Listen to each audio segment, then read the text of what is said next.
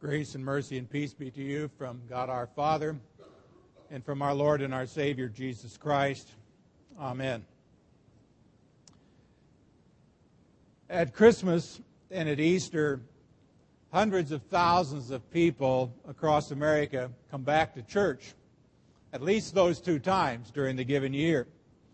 They come for a whole wide variety of reasons, all of which I think kind of boil down to this question How do I get right with God? How do I get right with God? So, the obvious question to answer that question is how would you do that? How would you get right with God? Well, the Bible says there's only one way. Hebrews 11, verse 6 Without faith, it is impossible to please God. You might be a really great person. You might do all kinds of really great stuff in your life. But the Bible says without faith, it is impossible to please God.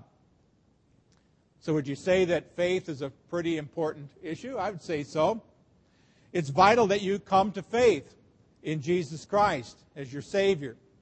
It's vital that you come to faith in Jesus Christ also as your Lord. And it's important for you to learn how to live in that faith and by that faith. But it's also important that you learn how to strengthen that faith. That's why between now and March the 1st, we're in this series called Extreme Faith. I probably could have called it Extreme Faith for Extreme Days because it seems as if we are living in some fairly extreme days. If we're not hearing about dismal accounts of our economy. We're hearing about the Israeli army marching into Gaza. And the list of things goes on and on and on. In these extreme days, friends, we need extreme faith. And so in this series, I hope that we'll be able to stretch your faith. I have a feeling there'll be a few weeks where we will challenge your faith. Hopefully, we'll deepen your faith and strengthen your faith, and we pray that when this is all said and done, you're going to see some pretty amazing things take place in your life just as your faith grows. Now, just in the same way that it says that faith is what makes you pleasing to God, the Bible also tells us that faith comes by hearing the Word of God. So, what I'm saying is, the more you get into this book, the Bible, the more your faith will develop. In fact, I figured out a couple of ways to help you do that, but I'm going to tell you how to do that a little bit later. Do y'all have a favorite Bible verse? I remember a few years ago, I sent an email out to just about everybody on my email list, and I asked them to send me back passages that pump you up. Bible passages that when you read them, it just really gives you a morning jolt. I could not believe how many Bible passages I got back. And they weren't all the same, like everybody said, oh, John 3.16. A wide variety. One of those that came back has come to be one of my more favorite Bible verses as well. It's from Matthew 9.29. Because in this verse, Jesus really says to us, friends, it's your choice. Matthew 9.29 says, according to your faith, it will be done to you. You get that? According to your faith, it will be done to you. God is saying, friends, if you got a lot of faith, guess what? We're going to get a lot of stuff done. If you've got kind of uh, a little faith, we're going to get a little done. But if you got no faith, we're not going to get much done. See, it's like faith is this giant key that unlocks the door. Now, if I had to summarize faith, and I, I think I put it on your outline, it'd be this way faith is expecting the best. Faith is expecting the best. Uh, the reason I use that is because in Hebrews chapter 11, verse 1, it says, faith assures us of things we expect. Now, I'm not talking about positive thinking or wishful thinking. Rather, what I'm talking about, you know, when I say that faith is expecting the best is this. And, I'm sure, that, I'm pretty sure I wrote this on your outline because I wanted you to remember it. Yeah, it's right there. Expecting the best is the confident assurance that God is in control of the future and plans the very best for my life because he loves me. That's a pretty powerful statement. in the, 20, in the 32nd Psalm, in verse 8, it says, I will guide you along the best pathways for your life. I will advise you, and I will watch over you. See, God says, if you'll just trust me, if you'll learn to know me, you can expect me to guide your paths, and I'm going to guide you in the, the best paths because I'm the one who created you. I'm the one who wired you up. I'm basing this on what I made you to be. I'm doing this based on what I want you to become. And yet, I'm pretty sure that in a group of people this size, there are some of you are wondering, how can I possibly expect the best when so many things have gone bad in the past? And to be quite honest, I can't seem to shake them even going into the year 2009. How do I do that? How do I expect the best? Well, we're going to help you learn the answer to those questions today. I'm going to use the story of David and Goliath. David and Goliath, I'm not going to read the whole story to you. You can read it later this afternoon. Uh, it's in 1 Samuel chapter 17. But let me paraphrase it a little bit. The armies of Israel were fighting against the Philistines, their dreaded enemies. The problem was the Philistines had a champion. His name was Goliath. In the old King James, it said he was six cubits in the span. Well, if you figure that out, it means he was nine foot six inches tall. One big dude. And every day, this big old dude would walk out to the top of the valley and he would shout out, I'll take you on, one at a time, one on one. Cage match, you call it, whatever what kind of match you want. Table match, one on one, winner take all. In the process, he terrorized the entire Israeli army except for one little shepherd boy by the name of David who said, Let's rumble, big boy. We can handle this. Now, everybody thought that Goliath was too big to fight. David thought he's too big to miss.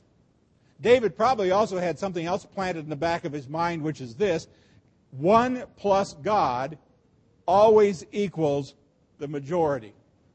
See, from the story of David and Goliath, I think we can learn at least three things, important things about expecting the best. Here's one of them. When I have faith in God and when I expect the best from God, it honors God. Do you know that? When I expect it and when I have it, it actually honors God. I want you to listen to David's attitude here in this story. It's from 1 Samuel 17 46. He said, This day the Lord will hand you over to me, and I will strike you down, and the whole world will know that there is a God. See, friends, we have a God who really, really can do anything when we expect Him to do those things in our lives, it's an incredible honor to Him. The great missionary William Carey used to say it this way expect great things from God, attempt great things from God, or for God. I'm just thinking about 2009. I'm thinking about myself. What am I expecting God to do this year through me, with you, in this church? Well, I expect great things from God. But I also expect that God expects from me that I would attempt some great things for Him as well. I've often told people we ought not to be in any project that we can do on our own. We ought to attempt something so big, so great that would only work if God is somehow involved in it. Can you think of anything like that? Well, here's the second thing. When I have faith and when I expect God for the best, it increases my ability in life. It increases my ability. David, it says, went and picked up five smooth stones from the brook. He had a tiny little slingshot, and he went out and he defeated that giant Goliath. Now, every time I've ever told that story, somebody says, What kind of faith is that? There's only one giant. Why did he pick up five rocks? Did he think he was going to miss? I mean, did he really not trust God? Well, friends, read the Bible. The Bible says Goliath had four brothers. You know, maybe David was walking out there and said, If and when I defeat this giant, God is going to give me the strength to defeat those four other guys if I have to. All I'm saying, friends, is if you act in faith, you receive that additional strength you need to meet whatever challenge God allows in your life. Here's the third thing when I have faith and when I expect God for the best, it encourages others. The Bible tells us in 1 Samuel 17 that when Goliath fell over, David ran up, by the way, picked up Goliath's sword, chopped his head off, and then held his head up for everybody to see.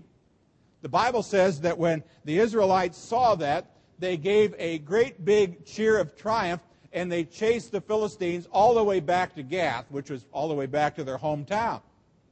See, an entire nation was all jacked up. They were all energized. They were all encouraged. Why? Because of the faith of one young man. Friends, when you have faith, it encourages people that you want to encourage in your life. It gives you strength to face difficulties in your life. And, all of that honors God in ways that you can't even imagine. But yet, I also can guess that some of you today are sitting here and you are facing some real giants, giant problems. Some of you have financial giants you're battling with. Some of you have medical giants you're battling with. Some of you have relational Goliaths. And you're thinking, how can I possibly expect the best when everything in my life seems to be going wrong? How can I do that? Well, I'm going to tell you, you can do it the exact same way David did. There are four things that David did that I think will help you have a more positive, expect the best attitude, even in the worst of all situations. Here they are. How do you expect the best when you're facing giants? Well, first of all, if you want to expect the best, I would tell you tune into God every morning. Tune into God every morning. Psalm 5, verse 3, wonderful little Bible verse. In the morning, O Lord, you hear my voice. In the morning, I lay my request before you and wait in expectation. Now, how does the psalm writer, if it's David, get this spirit of expectation? Well, he spends time with God in the morning. He starts his day with God. Before he talks to anybody else, he talks to God. But some of you, I won't name names, some of you, you know who you are, were born naturally pessimistic. You're that kind of Lutheran who looks like and acts like you were baptized in vinegar. You identify with that great theologian Eeyore in Winnie the Pooh. Haven't heard any Winnie the Pooh lately? Let me read some. He stood beside the stream and looked at himself in the water. Pathetic, he said. That's what it is. Pathetic. And he turned and slowly walked down the stream for 20 yards, splashed across it, and walked slowly back on the other side. Then he looked at himself in the water again. As I thought, he said, no better from this side, but nobody minds. Nobody cares. Pathetic. That's what it is. There's a cracking noise in the bracket behind him, and out comes Winnie the Pooh. Good morning, Eeyore, said Winnie. Good morning, Pooh, if it is a good morning, which I doubt. I want to ask you to raise your hands. Any of you identify with that? How many of you feel a little like Eeyore first thing in the morning? How many of you wake up grouchy in the morning? Raise your hand. How many of you let her sleep? Nobody heard that. Good. You know, there are really only two different kinds of people in this world. You are either a good morning Lord person or you are a good Lord, it's morning person. And it's kind of a strange thing. Good morning Lord people always seem to end up married to good Lord, it's morning people.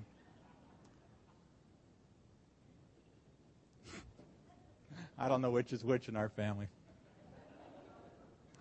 But for those of you who feel a little bit sluggish in the morning, a little negative, a little critical in the morning, you know, if you're the kind of person who's waking up every morning not really expecting the best, not really jumping up in great faith, I got three suggestions for you. Number one, go to bed earlier. Number two, don't watch the morning news. But here's the really important thing start your morning with worship. You know, studies have shown that your mood for each day is determined by the first 10 minutes of your day. Now, you can be a little bit more intentional about expecting the best if you actually start off with Jesus. If you start off with worship. focus in on God and every day affirm, This is the day the Lord has made. I will rejoice and I will be glad in it. And you know, it's also interesting. Optimism, they say, releases endorphins in your brain. You're actually going to feel better if you start out your day with God. Here's the second thing. If you want to really expect the best, think on God's promises throughout the day. Think on God's promises. In the longest chapter in the Bible, Psalm 119, verse 95, David says, Though the wicked hide along the way to kill me, I will quietly keep my mind upon your promises. Now understand, David was facing all out war. I mean, even his own son was trying to chase him out of town. He was under constant threat of assassination. And he said, I need your promises all day long just to help me face these threats and these anxieties. In that same long chapter, in verse 11, it says, I bank your promises in my heart. In fact, I think in the Old King James it says, I have hidden your word in my heart that I might not sin. You know, friends, there are over 7,000 promises in the Bible. God put 7,000 plus promises in His Word just to give us confidence and assurance.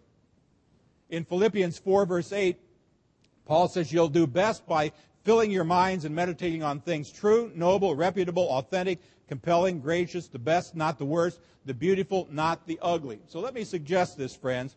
If you're going to change your heart, or change that anxiety, or if you're going to feel less threatened in your life and more hopeful, the kind of person who really expects the best, start listening to God's promises. In Hebrews 10:23 it says, "Let's keep a firm grip on the promises that keep us going. He always keeps his word." Now to help you out each week for 10 weeks, 8 weeks, I'm going to give you what I call an extreme faith verse. It's on your outline an extreme faith verse number one. Each week, I would like to have you look at it, study it, meditate on it, and put it in your heart to make a difference. Now, some of you are saying, What do you mean, put it into your heart? That sounds like memorize it. Uh huh. That's exactly what I mean. Extreme faith verse number one is Hebrews 11, 6. Without faith, no one can please God. Anyone who comes to God must believe that he is real and that he rewards those who know, who true, rewards those who truly want to know him. Now, some of you are saying, oh, great, memory. I haven't memorized anything since third grade, and I couldn't even do it then. Some of you say you can't memorize anything but you know about 465 cell phone numbers for memory.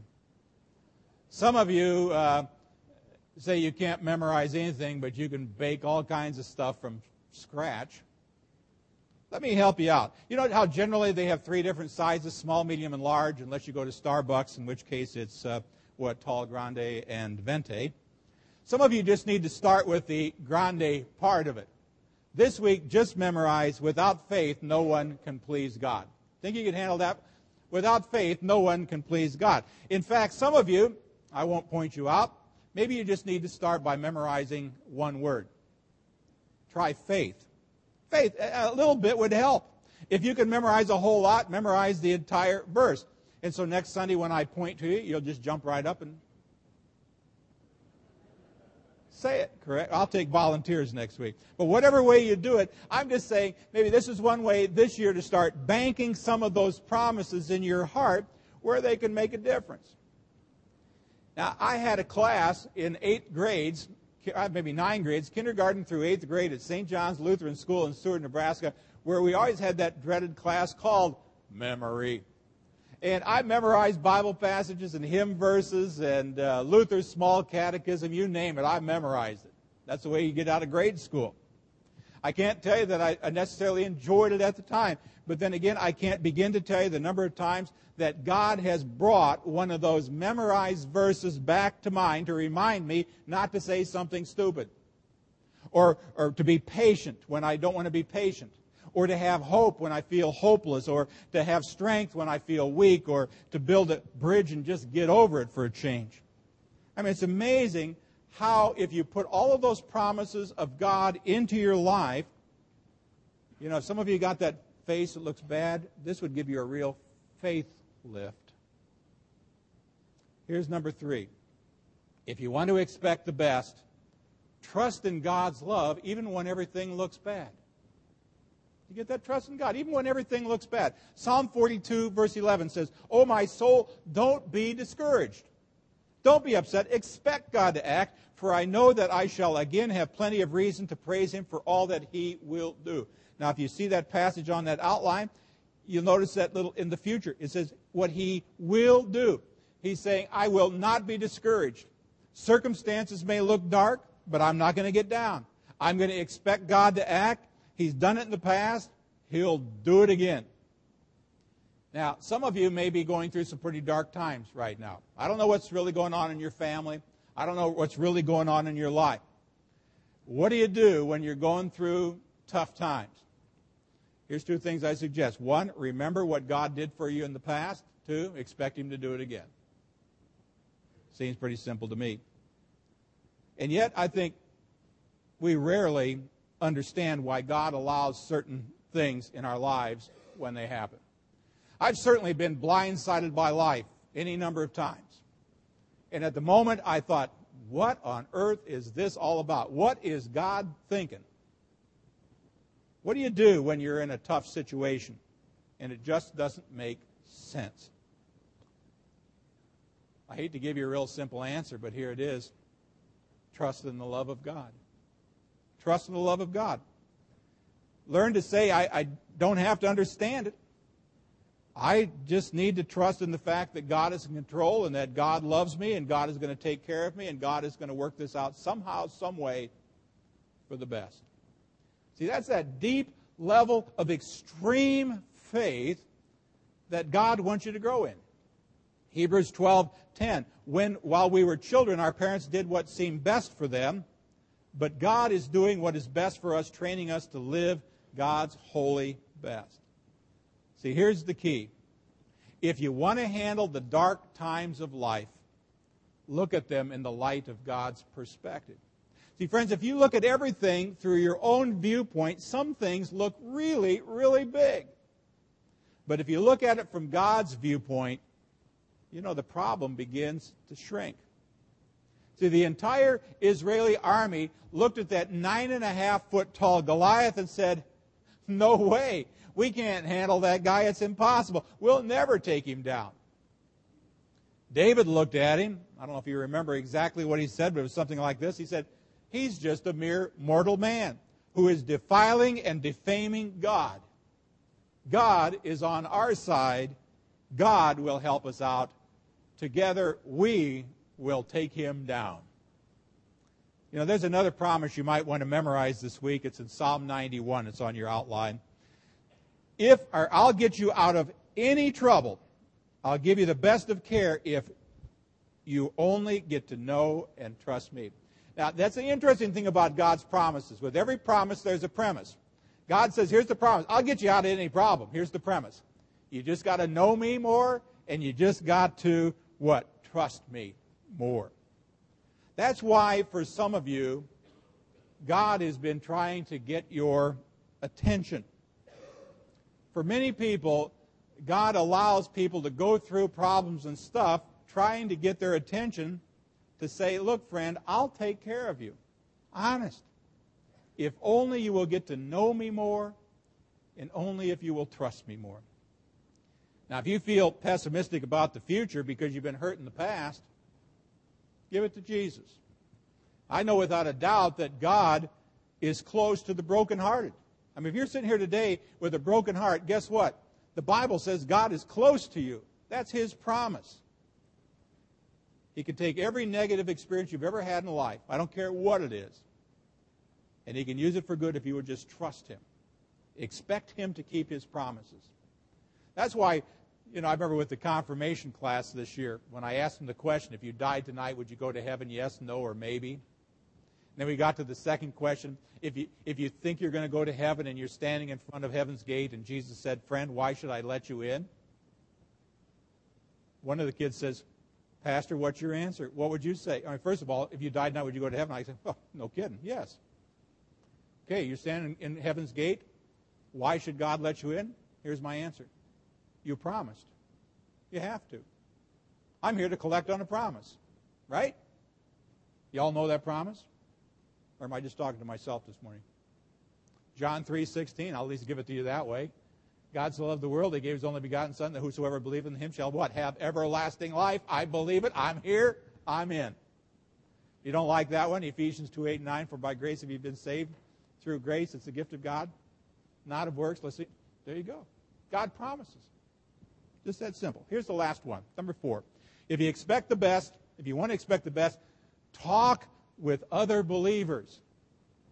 See, David didn't just face this giant all by himself.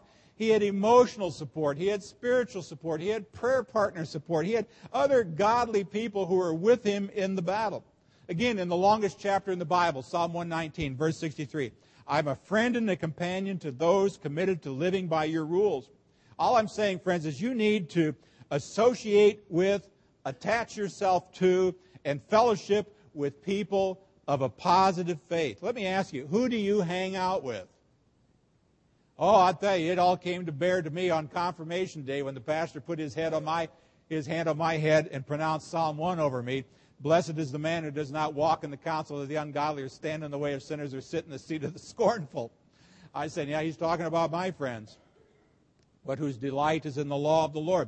See, friends, if you hang out with cynical people, if you hang out with sarcastic people, if you hang out with critical people, they will suck the life out of you. They will infect you. If you want to be a person of great faith, of great expectation, then you need to find people who will help you grow in your faith. Now, I'm not telling you to get rid of all your negative friends. After all, as someone said, everybody needs one or two neurotic people as projects.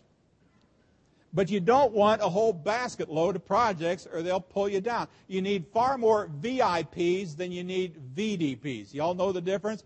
A VIP is a very inspirational person. You need somebody like that who builds up your faith. You don't need the VDP, the very draining people who just suck, they can suck the life out of a person from 10 yards.